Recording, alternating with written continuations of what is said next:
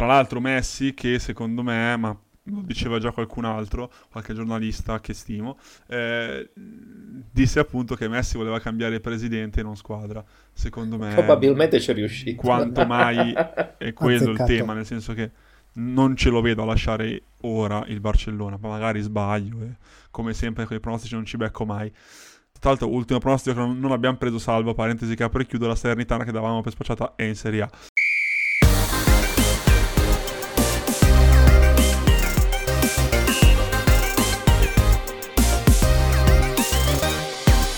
Buonasera ragazzi, Radio Canà, puntata numero trentuno, ormai salvo siamo ben grandi, ben maturi, ben rodati.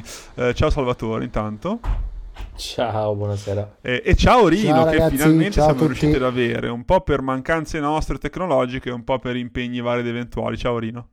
Ciao a tutti, ciao ragazzi, ciao, benvenuti, buonasera. Oggi in questa puntata torniamo sul calcio internazionale, anche perché eh, non, diciamo, manchiamo nell'ambito da un po', e parliamo di Ligue uno e di Liga, di fatto gli unici due campionati internazionali che sono ancora aperti a pochissime giornate dal termine.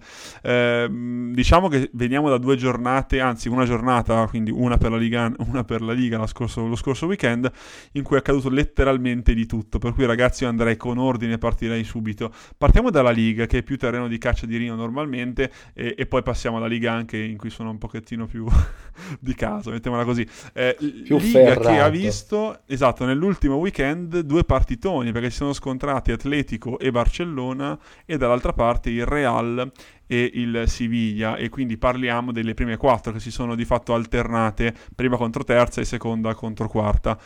Devo dire Rino, mh, personalmente non mi aspettavo questo doppio pareggio, che in realtà non cambia nulla in testa alla classifica, ehm, e di cui probabilmente mh, ha un vanta- trae vantaggio l'Atletico, che già era primo, nonostante si sia sensibilmente accorciato, diciamo, il gap con le altre. Ehm, ti lancio subito una cosa di cui parlavamo fuori onda: Atletico-Barcellona zero a zero, ma chi ha visto la partita tutto si aspettava fuorché che finisse zero a zero, perché in effetti c'è stato un sacco di occasioni, in particolare per il Barcellona, e devo dire su Leo Messi non so più che cosa dire, per cui trova tu le parole, perché io sarei eh, è sempre superfluo. Difficile trovare aggettivi calzanti per Leo Messi, uh, a distanza di anni ci stupisce sempre ancora di più con prestazioni al di fuori de- del normale. Ritornando alla partita di, di sabato, basti pensare all'azione in cui se ne è bevuti cinque in un fazzoletto per poi concludere con un mezzo miracolo di con una facilità disarmante.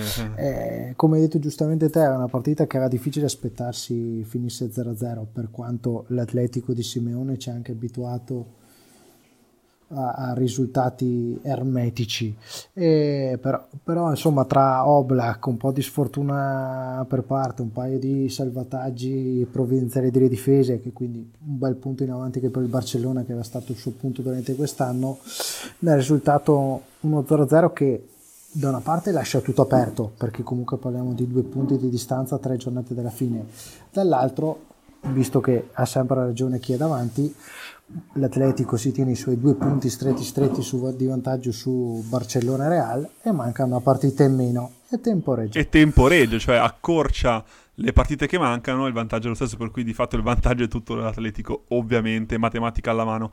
Parlavamo appunto di Oblak e di Messi, cioè il confronto tra i due è stato veramente pazzesco, perché appunto nello slalom di Messi, che da destra verso, sin- verso il centro poi calciato, Oblak ha fatto una parata insensata, cioè bellissima da rivedere, che ricorda un po', tu che sei interista come me, in realtà sull'altro angolo, però come tipo di ehm, pathos anche un po' quella di Julio Cesar ai tempi della semifinale, un po' diverse sull'altro palo, però in realtà la tocca in entrambi i casi con la punta della dita, il tiro era estremamente angolato. Questo, questo piccolo no, flashback, diciamo che ci può stare come accostamento, eh, per quanto, come hai detto te, quella di, di Oblak in questo caso sul primo palo, quindi un po' incontro, quindi c'erano meno passettini da fare, quindi la difficoltà forse era un po' inferiore, anzi allora, abbastanza inferiore, però diciamo che è stata una gran come parata. Come coefficiente e... tecnico forse leggermente inferiore, però un po' più difficile, perché è in contro, controtempo in, eh, contro, e quindi cambia direzione.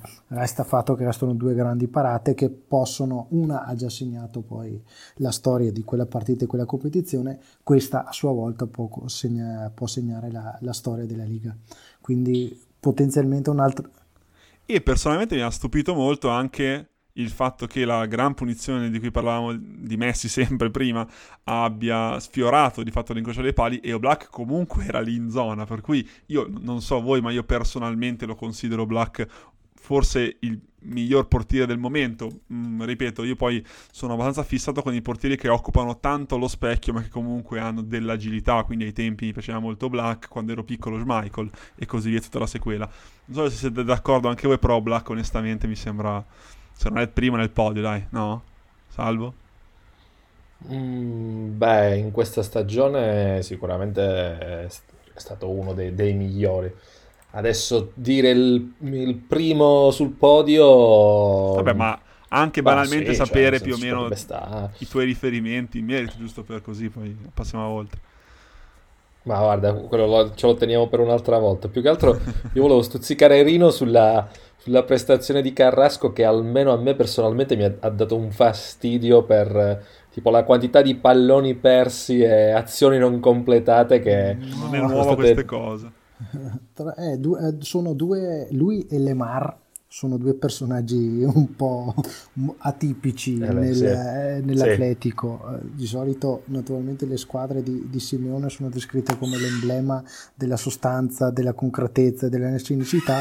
Loro rappresentano la, la classica eccezione che fa la regola, nel senso che comunque sono due che, pur riuscendo a creare tante occasioni, quando si trovano nella giornata negativa ne combinano una peggio dell'altra e diventano a tratti irritanti. Tra l'altro Lemar, che nel girone di andata sembrava un giocatore completamente ritrovato, ha ricoperto anche ruoli non sempre adatti alle sue caratteristiche in maniera nominale, cioè ha sempre fatto più o meno l'ala, che sia nel quattro quattro due o più avanti, ma ha giocato anche all'interno di centrocampo in maniera più che dignitosa, cioè è stato veramente un fattore per l'Atletico nella parte iniziale del campionato.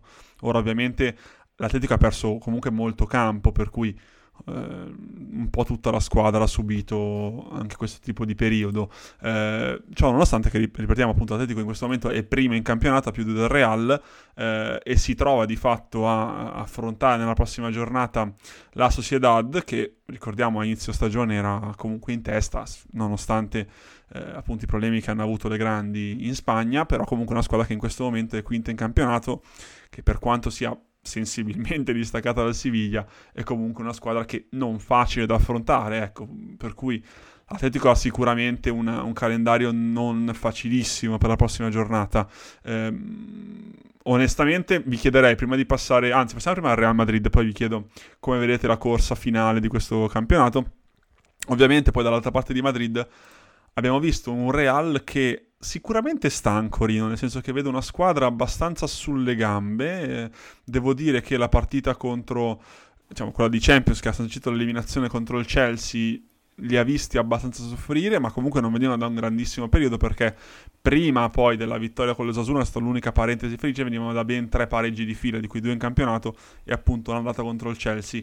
Io il Real personalmente lo vedo abbastanza conciato dal punto di vista psicofisico, e nelle scorse partite l'assenza di Ramos, devo dire, si è tanto sentita. Eh, sicuramente un giocatore che se c'è o non c'è cambia tanto della squadra, però forse è una sensazione che condivido solo io, o secondo te, Rino, diciamo, i, i, il Real potrebbe fare anche una buona corsa al titolo, cioè r- ritrovare le forze e tirare avanti la carretta fino allora, beh, per a fine stagione. Un po' il discorso sul calendario di prima dell'Atletico, diciamo che la Sociedad è l'ultimo, l'ultimo scoglio secondo me, perché poi hai nell'ordine Osasuna in casa e Valladolid in trasferta. L'Osas- per quanto siano squadre comunque mischiate nella lotta per la salvezza, io penso che se l'Atletico vince la prossima ha un piede e mezzo eh, come campione. Eh, tornando poi al Real, il Real è stanco, si vede un po' sia emotivamente che fisicamente, lo si è visto contro il Chelsea, lo si è visto anche a tratti contro il Siviglia, però siamo, stiamo arrivando al rush finale, è comunque, è comunque dotato di campioni che hanno storia, carisma, capacità per poter arrivare fino alla fine. Lotterà fino all'ultima giornata con fatica e col coltello ai tre denti. Ramos, come dici tu, è una, pres- è una mancanza che comunque si fa sentire, si fa notare. Eh, È comunque il leader carismatico del Real Madrid, lui e Benzema, quando comunque ci sono momenti di difficoltà, sono i due giocatori che riescono a caricarsi sulle spalle il peso della squadra, a trascinare i compagni, a saper infondere quella mh, tranquillità necessaria nei momenti clou.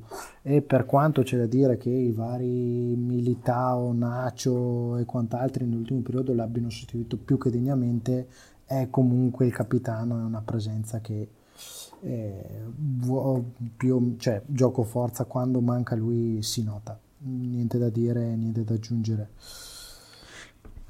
E devo dire, in questa partita poi in realtà ha fatto le castagne dal fuoco Kroos, ma comunque Benzema aveva trovato il gol poi annullato su cross di Odriozola, che comunque ha preso parte a tutti quelli che si sono alternati sulla fascia destra, di fatto per sostituire Carvacale, che è stato rotto tutto l'anno praticamente tra una cosa e l'altra.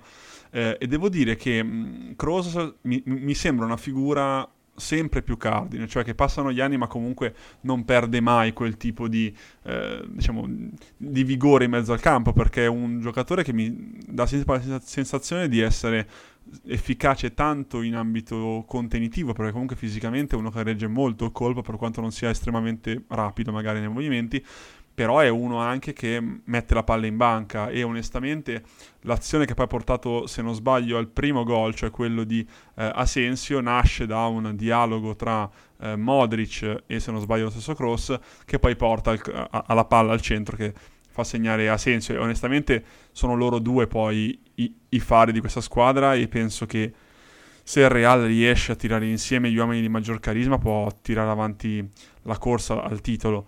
Posto che, e parliamo sempre di giocatori che creano tanto, concludono poco, Vinicius Junior contro il Siviglia forse è il giocatore che ha più sulla coscienza il risultato, mm, posto che è un ragazzo molto giovane, tutto quello che vogliamo, però il gol che è finito sul palo, il tiro finito sul palo, è abbastanza così singolare, perché è andato con troppa leggerezza, e seppur aveva letto molto bene l'inserimento, aveva fatto un ottimo inserimento secondo me, però diciamo ha buttato un po' alle ortiche un'occasione fatta. Senza eh. ombra di dubbio, sia per quanto riguarda Kroos, che vabbè non lo scopriamo certo oggi né io né te, è uno che comunque ha, ha diretto il centrocampo del Real Madrid, che ha vinto le Champions League Germania, consecutive, ecco lui ha diretto il centrocampo della Germania campione del mondo, quindi de- hai visto giustamente di peggio, quindi ogni altra parola è superflua. E quanto Vinicius Junior, se fosse concreto sotto porta, probabilmente staremmo parlando di un fenomeno, punto. Di, di uno dei tre, dei tre migliori giocatori più forti al mondo. Deve, è sicuramente il, il punto del suo gioco su cui deve migliorare, a livello di estrosità, di dribbling, di rapidità, a pochi uguali. Sotto porta pecca ancora tanto, eh, ed è quello che gli manca per passare ad essere un buon giocatore, ad essere un fuoriclasse.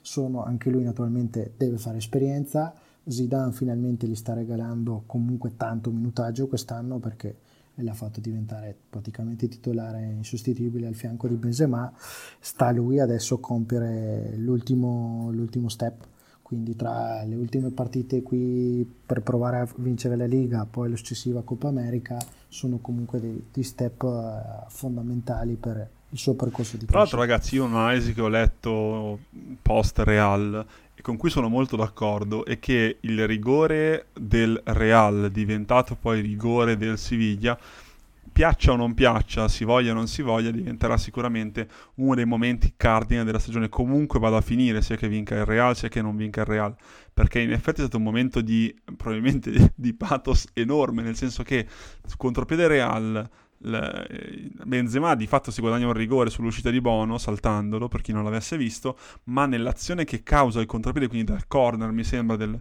del Siviglia, c'è cioè un mani di Militao, quindi dal rigore potenziale del Real è stato poi dato il rigore del due a uno che ha fatto gol poi Rakitic al, al Siviglia a dodici dalla fine. Eh, è stato un momento secondo me pazzesco, che magari nel caso in cui il Real si trovasse a, a non avere i punti a sufficienza per vincere il campionato, potrebbe essere stato un momento abbastanza, diciamo, chiave, ecco. Beh, ma poi d'altra parte ormai penso che dovremmo essere anche abbastanza abituati a questo tipo di azioni. Dove, eh, ma è, stra- senso, è sempre rib- strano, perché tu vedi l'azione passare da una parte all'altra per... Ma guarda, ormai, ancora... ormai in realtà anche quando segnano io c'ho sempre un po', ma, ma chi, a prescindere chiunque, c'è sempre la cosa di vedere se effettivamente il Guardiolini è andato verso il centrocampo piuttosto che l'arbitro non fa segni del tipo aspetta perché... Mi viene in mente mani... Pinamonti che dopo che ha segnato contro... l'altra Sampdoria, ah, guarda, prima, prima roba che ha fatto ha guardato il Guardaline come dire sicuro che è gol, perché ho giocato una volta, voglio segnare. No no, per quello ti dico, cioè sì, sicuramente sarà poi a tre giornate dalla tre quelle che mancano, quattro sì, sì, sì. Quella giocata, eh, cioè di fatto poi in una giornata in cui il Barcellona e l'Atletico erano andati a impattare eh, zero a zero, quindi aprendo ampiamente al possibile rientro del Real nella, nella corsa, sì, eh, cioè senza dubbio è un momento chiave di questa stagione. È una figurina del fine stagione, comunque vada, ecco, mettiamola Beh, infa- così. Infatti vorrei dire che Zidane l'ha presa bene. Non, non, non, non so... ho visto l'intervista, cosa ha detto? Eh, diciamo che non era molto contento di questa ah, decisione okay. di cambiare il rigore da una parte all'altra. No, tra l'altro vorrei, ferm- prima di passare ovviamente al pronosticone di fine Liga, mettiamola così, eh, io vorrei fare, spendere una parola per il Siviglia, perché il Siviglia secondo me è rimasto molto offuscato dal, dalla lotta scudetto, dalla lotta diciamo per la Liga, ma nessuno ne, ne, ne sottolinea secondo me abbastanza i meriti, perché comunque si trova a essere imbischiato a pochi punti, invischiato nella lotta al titolo a pochissimi punti dal, dalle prime tre, ovviamente è fuori dalla lotta perché comunque è a meno quattro dalla terza, ma comunque ha settantuno punti in questo momento il Siviglia, ha fatto un percorso pazzesco, Lopetegui eh, ha integrato benissimo un giocatore anche come Papu Gomez, ha rinvigorito Suso nell'ultima stagione, nelle ultime due stagioni scusate, e devo dire che è una squadra che mi sta piacendo un sacco, ehm... da avversari odiati per la finale di Europa League devo dire che poi sono passato a stimarli perché sono una squadra secondo me molto ben costruita eh, che non ha vissuto di una fiammata l'anno scorso ma che ha tanta sostanza dietro eh, e immagino voi siete d'accordo. Beh, ma il Siviglia veniva già dalla scorsa stagione in cui... Non so se ricordi il finale della scorsa stagione del Siviglia. Infatti, l'ho citato per non farlo dire a te, ci fai caso. Bravo, tu sei un bravo... Eh, sono fatto così. Eh, si è cresciuto poi, nel senso, al momento in cui apporti in rosa un giocatore come Gomez, che al netto di tutti i problemi che può aver avuto a Bergamo nell'ultima stagione, è sicuramente un valore aggiunto. Eh, sì, cioè, il, il percorso che ha fatto è molto importante. Devo dire che dal mio punto di vista mi ha stupito anche molto la, come dire, la ripartenza del Barcellona, quando in realtà in autunno c'era già qualcuno che faceva funerali vari eh, sulla squadra e adesso comunque sì, è vero, è vero, è vero. Cioè, si sta Devo giocando... dire che Koeman ha trovato quantomeno una, un'identità della squadra, poi secondo me non era un, un cretino prima, non è un fenomeno adesso ovviamente, però no, no, no, no. I funerali anticipati con quel tipo di rosa non vanno mai fatti tendenzialmente secondo me eh, tanto che, e non faccio nomi, tanti presunti opinionisti davano Koeman come diciamo un, un passante, mettiamola così, e ora lo esaltano come se fosse il dio del calcio, ecco. Ma questo non mi soffermo oltre, se no faccio i nomi eh, no, passerei che... sì vai No, scusa, volevo giusto riagganciarmi al vostro discorso originale della partita con l'Atletico, nel senso, se vuoi, una delle cose più belle che si è visto è appunto il fatto che Messi sia rientrato al centro del progetto e al tempo stesso che siano valorizzati dei giocatori che sembrano in conflitto con lo stesso numero dieci. Quindi... Tra l'altro Messi che secondo me, ma lo diceva già qualcun altro, qualche giornalista che stimo, eh, disse appunto che Messi voleva cambiare presidente e non squadra. Secondo me probabilmente ci è riuscito, quanto mai è quello il tema, nel senso che non ce lo vedo a lasciare ora il Barcellona, ma magari sbaglio, eh. Come sempre le vie del mercato sono infinite, quindi. Esatto, tra l'altro ultimo pronostico che non abbiamo preso, salvo parentesi che apro e chiudo, la Salernitana che davamo per spacciata è in Serie A. Comunque, a parte questo, a parte devo, questo... devo ringraziare sempre il Pordenone e richiudo anche qui la parte da buon cosentino. Eh, Com- no, una allora, cosa ehm... su Koeman, se mi permetti di aggiungere, come oltre no, all'ottimo no. campionato, come dicevi tu, che a novembre sembrava già esonerato, ha rimesso Messi al centro del progetto, gli ha dato fiducia e comunque c'è da dire che è riuscito a, a portare ad avere un minutaggio e a far scoprire diversi giovani eh, che danno un po' di, di fiato e di valore a quella che era un po' scomparsa negli ultimi anni, quindi è la massia del Barcellona, i vari Pedri, Moriba, Moriba. Uh, Ansu Fati, che purtroppo deve operarsi di nuovo, ma stiamo parlando di un potenziale crack mondiale. Tra, e tra ha preso Dest dall'Olanda, che secondo me è un ottimo terzino. Dest comunque uh, acquistato, ma comunque più che valido.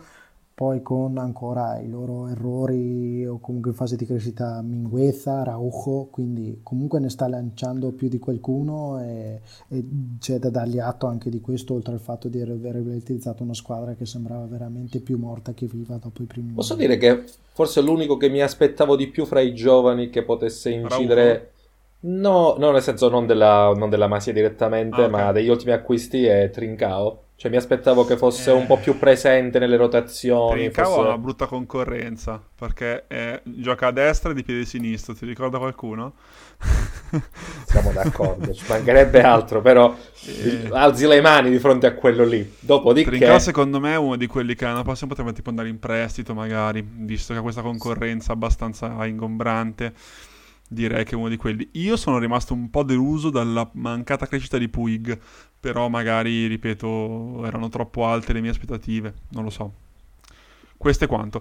Eh, passerei ragazzi al pronosticone, perché comunque Liga, eh, sono tutte e tre ravvicinate, chiama un nome per ciascuno. Chi secondo voi vincerà il campionato? Ecco, questa è un po' la parte in cui ci si sbilancia un pochettino. Partiamo da Rino, dai Rino. Per me Atletico. Atletico, Atletico. Salvo? Uh, secondo me il Barcellona. Secondo te il Barcellona addirittura? Sì. Sai che da te non me l'aspettavo, pensavo dicessi il Real, visto che eri grande fan del Real anche in Champions. Hai visto?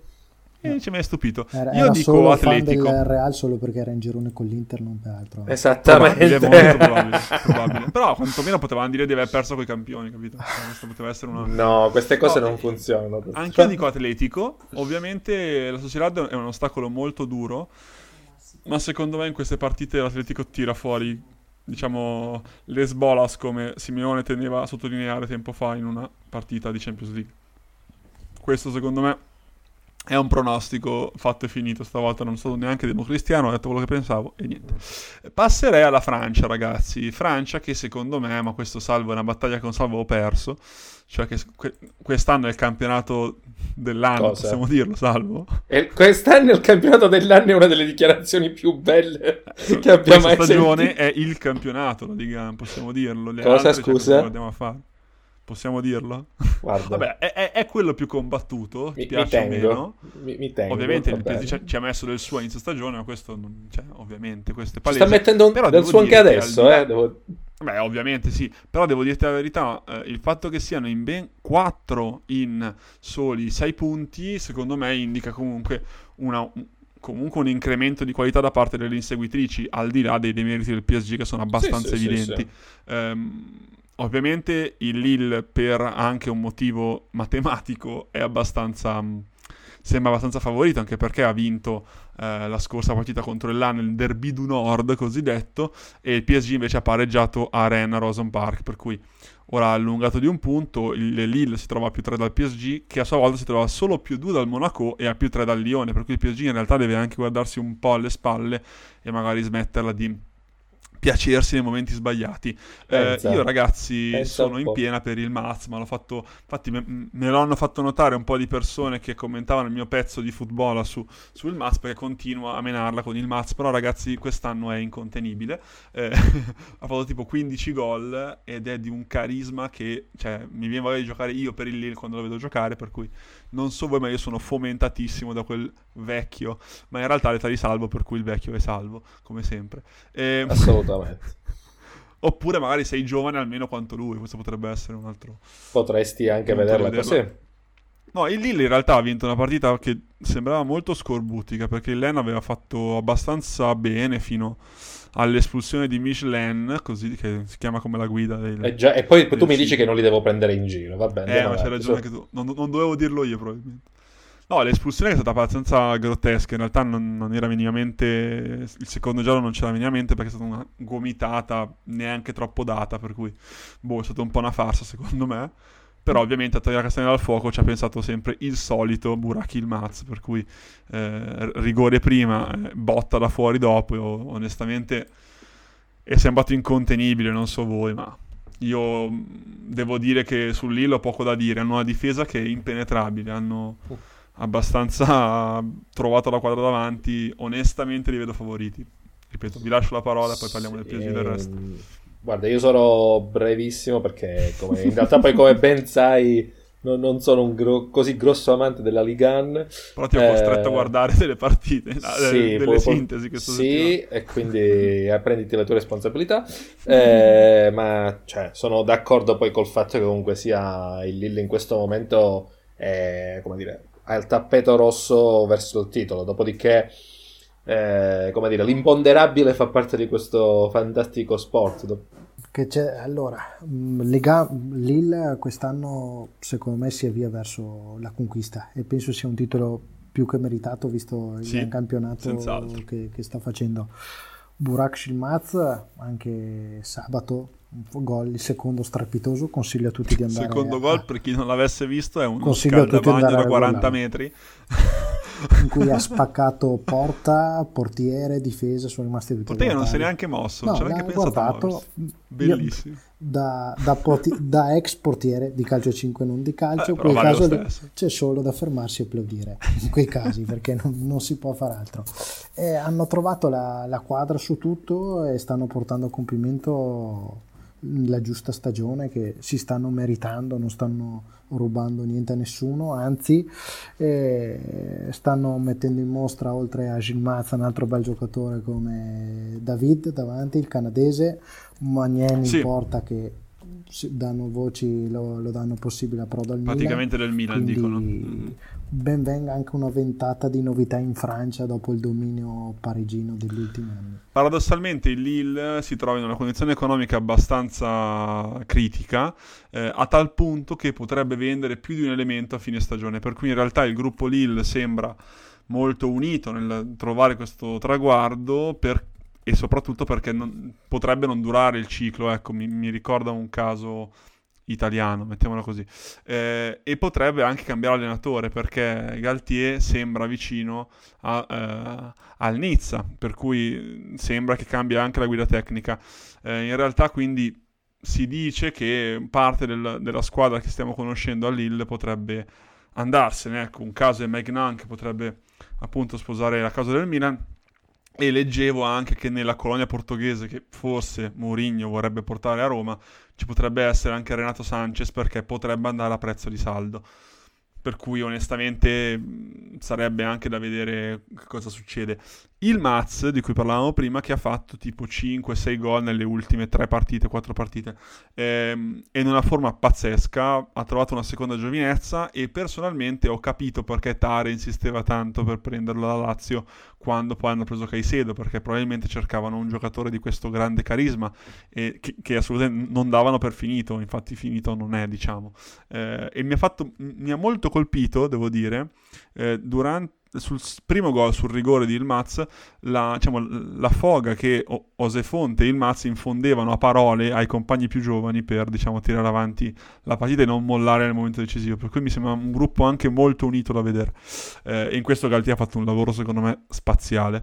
Ehm, invece P S G, diciamo che è caduto, o comunque ha pareggiato, ha impattato contro il Rennes a Rosen Park in una partita secondo me in cui il nervosismo ha vinto su tutto, perché al di là dell'espulsione di Kimpembe, che è stata abbastanza, secondo me non è stata un po' severa, nel senso che il fallo non aveva, l'intervento non aveva queste grandi belle intenzioni, ma alla fine è abbastanza un intervento di gioco, poteva starci anche solo il giallo, però comunque il P S G è stato sempre abbastanza nervosetto durante tutta la gara e ha preso un gol totalmente evitabile con Girassi, che sembra giganteggiare in mezzo ai giganti di testa, che secondo me era abbastanza evitabile. Diallo in marcatura ultimamente non regala grandi gioie ai parigini, mettiamola così, eh, e, e devo dire che l'assenza di Mbappé in queste gare in cui ah, devi solo limitarti a vincere, perché comunque il P S G in Francia ha pochi uguali, non devo certamente dirlo io, si fa sentire, perché forse è quello che ha più la testa sulla gara il più delle volte, è uno di quelli che aggredisce le partite. Mbappé, Neymar più delle volte, o comunque anche gli altri giocatori, si piacciono un po' più facilmente, se vogliamo.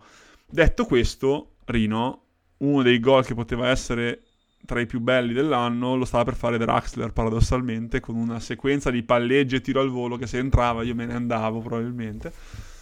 Eh... Ti dovevi rimangiare tutto quello che hai detto su Draxler negli anni. Oh, Draxler io, io inizialmente lo davo come l'unico partente dei big, in realtà poi è andato via. Ha fatto una stagione onesta, sufficiente, si è salvato, ecco, però comunque non parliamo del P S G che vince tutto quest'anno, per cui mi sono salvato lo stesso.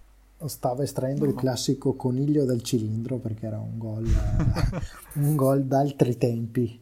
Ba- sembrava no, non è proprio non era, sarebbe stato propriamente identico con i limiti il gol di, di Bergkamp, quello in cui fa eh, ma lì, ah, quello, con lì, un po quello di... contro l'Argentina. No, ripensavo sì. a quello col Norwich che se l'ha toccato col Norwich se non sbaglio che se no col Newcastle, però lì in Newcastle. realtà era è un po' diverso, però era un po' diverso perché lo spo- stop orientato era tipo spara la po- cioè un po', però sì, quello sì, di Drax sì. mi ricordava invece cioè, cioè, di fatto lui ha, ha stoppato un pallone abbastanza alto, in realtà non, già lo stop non era facile, poi ha fatto un sombrero, due palleggi, tiro al volo di sinistra, una cosa boh, non lo so, ero abbastanza scioccato. Però devo dire che il P S G adesso e, neanche, e anche il Lille non hanno questi calendari impossibili, per cui in realtà no, un altro dei motivi no. per cui Lille, e un altro dei motivi per cui il Lille è, è abbastanza avvantaggiato è il calendario, perché nessuno c'ha partite gr- troppo complicate. Il Lille ha il Saint-Étienne che non è mai un avversario facile, però non ha niente da chiedere a campionato in questo momento, eh, e poi ha l'ultima, c'ha l'Angers che dovrebbe essere sì, è abbastanza... è di Saint-Étienne, per cui in realtà... boh. Paradossalmente, invece, ed è una squadra che io non sono il primo, ma la annovero tra le sorprese assolute del calcio internazionale, è il Monaco. Monaco che, ricordiamo, lo scorso anno ha comunque sofferto abbastanza, due anni fa rischiava addirittura di retrocedere. E Kovac ha preso in mano questa squadra, ne ha fatto una sua creatura, perché ha messo secondo me in atto un, una serie di meccanismi che si stanno rivelando vincenti, a partire da tanti, tantissimi giovani che ha lanciato, eh, di Opba, di Ashill, tutti quelli che volete, ma soprattutto e mi fa, è un giocatore che mi fa letteralmente impazzire quest'anno, ed è Volland, perché ha introdotto un suo pallino all'interno di una macchina che poteva incepparsi, perché Ben Yedder non ha quasi mai avuto a fianco a sé una, un altro centravanti di pari caratura, mettiamola così. Quest'anno invece devo dire che con Volland è andata alla grandissima, se vogliamo, eh, e devo dire che il Monaco è... sono stupito che sia così in alto, ma se lo merita tutto, eh, a parte la sconfitta la scorsa, diciamo nel, nel big match contro il Lione, molto molto bello per chi non l'ha visto la partita, eh, è stata una squadra che ha condotto un grandissimo campionato. Eh, sarei stupito se superasse il P S G, non so voi, ecco, sarebbe forse un po' troppo, no? C- sarebbe o un mezzo miracolo del Monaco, che comunque sia a due gare abbastanza toste contro il Rennes, eh, e comunque sia io a quel punto parlerei più di suicidio del Paris Saint-Germain, visto, come dicevamo anche prima, il calendario che ha davanti. Sì, probabile, non mi stupirebbe. La vedo quasi una mission impossible il sorpasso per raggiungere il secondo posto, anche perché il calendario la fa da padrona. Il Paris Saint-Germain comunque ha il mirino sul Lille, quindi non può permettersi passi falsi, nella speranza che poi gli avversari ne compiano almeno uno. Secondo me si giocherà più facilmente il terzo posto col Lione che il secondo col Paris. E comunque, come hai detto ampiamente te prima, fra tanto di cappello la stagione del Monaco, di Kovac e di tutti quanti i ragazzi, perché hanno fatto un campionato veramente da, da incorniciare, oltre penso le più rose aspettative. Assolutamente, assolutamente, sono anche contento che torni appunto in Europa a giocarsi comunque delle chance dignitose, perché è una rosa assolutamente presentabile secondo me, eh, e io vorrei aprire una piccolissima parentesi inaspettata, ma mi sembra eh, appunto un, un buon manifesto del calcio francese di quest'anno. Le scorse due settimane hanno presentato due big match che hanno abbastanza indirizzato la situazione di classifica, e sono stati appunto eh, assolutamente Lione-Lille, con la rimonta del Lille che appunto recupera due gol, di fatto il Lione era due a zero primo tempo, eh, no sì, due a zero trentacinquesimo, poi ha fatto gol stranamente il Maz e poi David, eh, e ha fatto tre a due. E poi un altro big match che ha, diciamo, coinciso con questa situazione di classifica è stato questa volta la vittoria eh, del Lione sul Monaco, che non perdeva tipo due mesi eh, da febbraio, una cosa del genere, eh, e devo dire il Lione in questo, in, que- in, questo in questo frangente è riuscito a mantenere stranamente la testa, perché è una squadra che è stata sempre abbastanza ballerina da questo punto di vista. Ma se è un paragone un po' forzato, però se il Barcellona si affida all'individualità di Messi per tirare fuori le castagne dal fuoco, il Lione, che proporzionalmente non c'entra niente ovviamente, però ha in Depay, diciamo, il, il vero uomo della svolta quando serve, e, e devo dire che si è dimostrato un giocatore abbastanza, nonostante le voci di mercato che lo vedessero appunto al Barcellona tra l'altro, eh, uno di quelli che ha sempre voluto esserci nelle partite importanti. Ha fatto secondo me una grande grande figura, eh, per non parlare di Cherki, che è appunto il ragazzo del duemilatré che ha deciso il big match contro Monaco e che la scorsa ha giocato addirittura titolare. Lui è un giocatore che vi consiglio di vedere se possibile nel futuro, perché è un falso lento, come li chiamo io, ma tecnicamente secondo me è ne pazzesco. Sei qualcosa? È pazz- no, io, io ero un vero lento e ero anche ero, ero anche orgoglioso, però mi ricorda un po' il passo felpato alla Hernane, cioè uno di quelli un po' che si trascina ma in realtà non lo prendi mai lo stesso. E Cherki è un po' quella roba lì, un po' falso lento, ma taglia il campo come poche cose, come pochi giocatori. Io ragazzi farei l'ultima parentesi appunto sul Lione, ma in maniera molto veloce, perché in realtà è abbastanza escluso dalla, dalla lotta ovviamente al titolo, perché ha un punto in meno del, del Monaco stesso. Ma devo dire il Lione quest'anno speravo qualcosa in più, eh, che sembra paradossale, però dopo che li ho visti arrivare, e Salvo lo sa bene, ai, a, alla scorsa semifinale di Champions, quest'anno mi aspettavo eh, di vederli quantomeno lottare degnamente per i primi due posti. Poi in realtà hanno perso abbastanza subito la corsa, con un periodo a metà stagione abbastanza critico. Ehm, quantomeno però abbiamo visto un sacco di giocatori che potrebbero fare la fortuna in questa squadra. Io mi soffermerei un secondo, uno, su due giocatori che sono Aouar, di cui beh, sappiamo abbastanza tutto, però velocemente, e io sono innamorato, seppur non gioca sempre sempre, di Bruno Guimaraes, che secondo me è uno dei giocatori con la tecnica di base più alta dell'ultimo del duemilaventuno, ecco, mettiamola così. Ha, ha messo in mostra dei numeri di alta scuola a centrocampo che mi hanno veramente colpito. Potrebbe rientrare nella corsa most, nella corsa dei most improved player, come si dice nel basket, uno di quelli così, ecco. Fate conto che a gennaio scorso era ancora in Brasile, per intenderci. Vi lascio la parola su questi due e poi passiamo al pronosticone. Beh, comunque sia, hai fatto nome di due giocatori sicuramente molto interessanti dal punto di vista tecnico.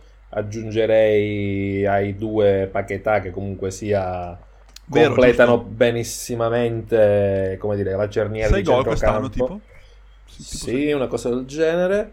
E, e nel senso riescono a completarsi in maniera degna, secondo me sfatando anche quel mito per cui a centrocampo devi avere per forza il giocatore alto grosso che mena, esatto, eh, invece dimostrando che se hai un'organizzazione di gioco degna di questo nome puoi far convivere comunque sia tre bellezze di, di, di questo eh, tipo. Rudy Garcia in questo è stato molto bravo secondo me, perché ha messo in discussione a ruota questi tre giocatori, eh, sfruttando Thiago Mendes, di cui si può fare veramente poco a meno in quella squadra, e Caqueré, che è un giocatore giovane che secondo me non è il fenomeno che dipingono tanti, eh, ma che sicuramente per l'età che ha è uno di quelli che non ha paura del, di giocare anche un big match del campionato, ecco, per cui Rudy Garcia nell'equilibrio della rosa si è barcamenato molto bene. Forse manca qualche uomo in difesa secondo me per essere una squadra veramente completa, però sì, tra, probabilmente è mancato appunto il leader difensivo che potesse dare un po' di punto, essere un po' punto di riferimento per tutti quanti.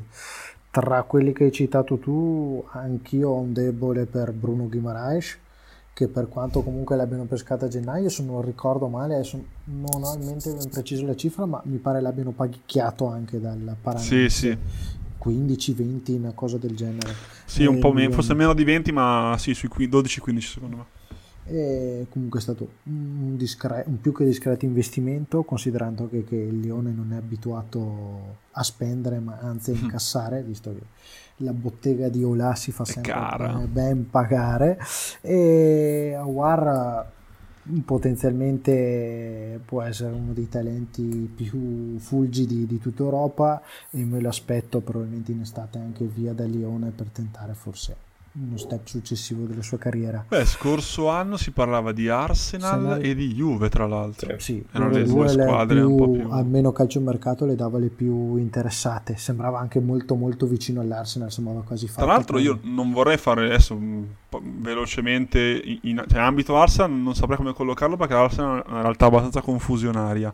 Però diciamo nella Juve, che comunque dovrà ritrovare qualche riferimento in più, non lo vedrai tanto nel centrocampo a due, però diciamo un utilizzo tipo quello che si fa di McKennie, ovvero con caratteristiche diverse, cioè un giocatore che è un centrocampista ma che parte dal largo, ce lo vedo un po' di più, perché è uno che ama comunque tagliare il campo verso il centro e liberarsi magari alle spalle lo spazio per Quadrado o il terzino di turno.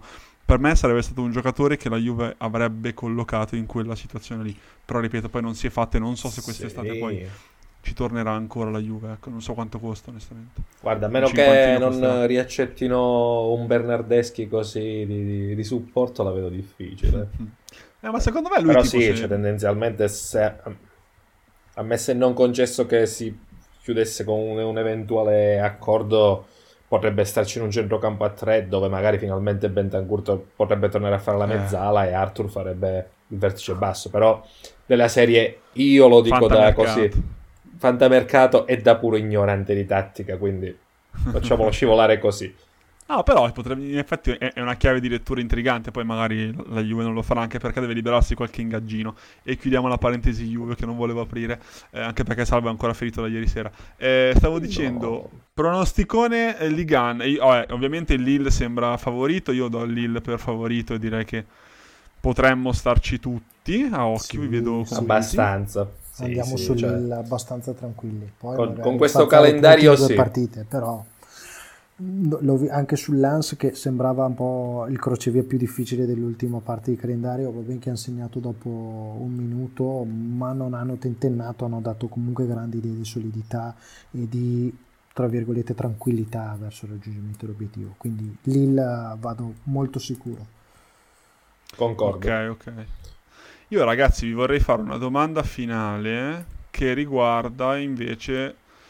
Allora, siccome abbiamo... dovete sapere, ascoltatori, che in realtà questa puntata nasceva per la Champions, però poi in realtà abbiamo visto che invecchiava male la semifinale Champions, abbiamo parlato di Liga e Liga, però a questo punto, visto che ci siamo, siamo un po' in chiacchiera, io vi chiederei un commento, ma di tre minuti eh, totali tra me e voi, eh, tra me e voi, eh, della finale di Champions che sarà. Poi tanto ne parleremo con calma, per cui non, non c'è fretta, però appunto, finale inglese... Chelsea contro um, City. Chelsea o City? Ma sai che io ti dico controcorrente il Chelsea? Il Chelsea? Così, mi butto avanti.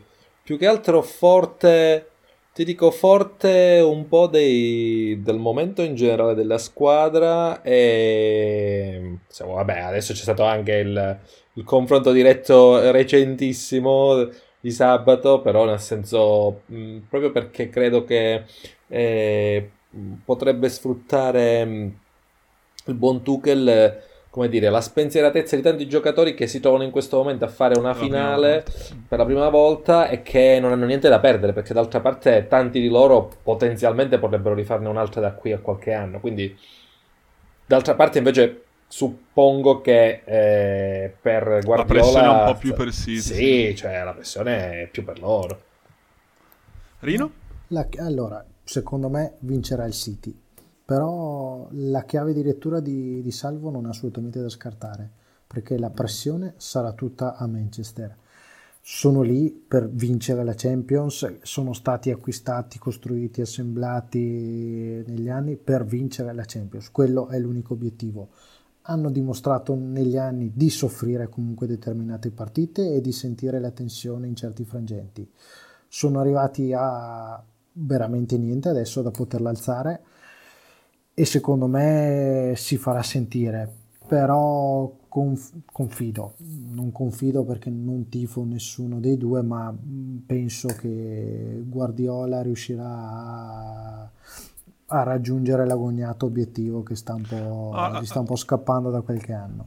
Io la lettura mia è molto vicina a quella di Rino, nel senso che io propendo per il City, però io ho il terrore, cioè io tifo guardi, cioè proprio il mio proprio tifo, nel senso che sarei contento se Guardiola vincesse, perché almeno non si parla più del fatto che vince solo a Barcellona e basta, eh, ma questo è un problema mio. Però il discorso è, in effetti Guardiola nei dentro fuori eh, con il City ha sempre sofferto la pressione, facendo anche scelte abbastanza esotiche.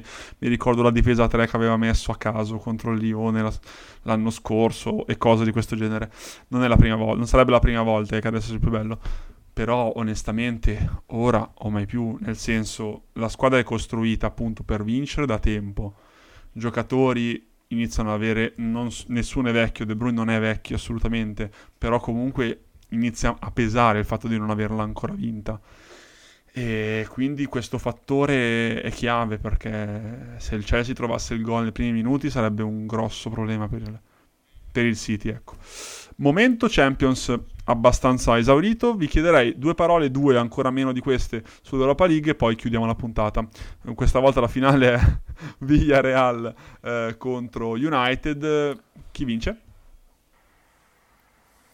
Mm, guarda, in questo caso, per quanto sia dell'idea che Emery è uno stregone dell'Europa League, cioè il favore del pronostico, a, per, almeno per me, è nettamente dalle parti di Manchester.